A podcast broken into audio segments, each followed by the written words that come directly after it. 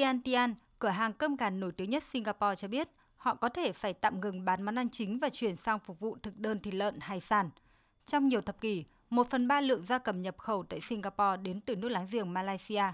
Tuy nhiên, quyết định của Thủ tướng Malaysia Ismail Sabri Yaakob ngừng xuất khẩu thịt gà sống sang Singapore bắt đầu từ tháng này đã giáng một đòn mạnh đến ngành kinh doanh thực phẩm của đảo quốc sư tử.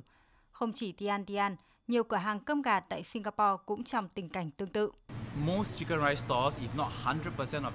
Hầu hết các quán cơm gà, nếu không muốn nói là 100% các quán cơm gà đều sử dụng gà tươi, cơ bản là nhập khẩu sống và giết mổ. Vì vậy, lệnh cấm có nghĩa là chúng tôi không thể bán được nữa.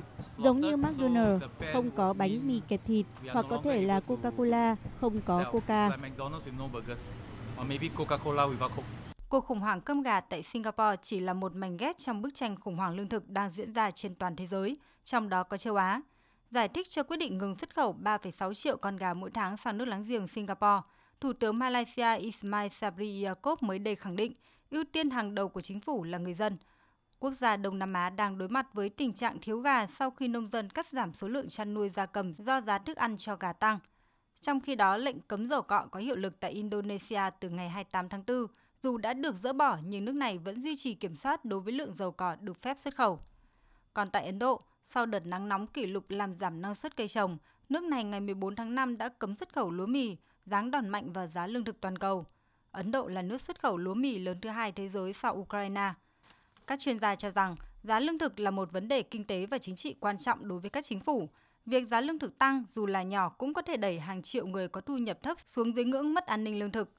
Tổng Giám đốc Tổ chức Nông lương Liên Hợp Quốc Khuất Đông Ngọc nhấn mạnh.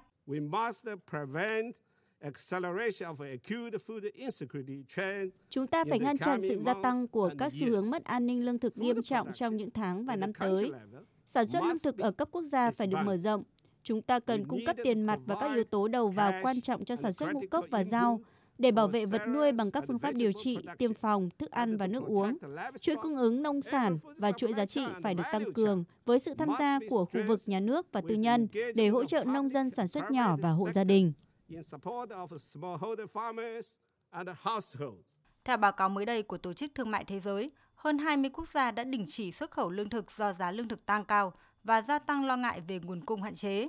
Dù hiện nay vẫn chưa rõ liệu những chính sách này có thực sự mang lại lợi ích hay không, nhưng trong bất kỳ cuộc khủng hoảng nào, các hộ gia đình có thu nhập thấp hơn luôn là những đối tượng chịu tác động mạnh nhất.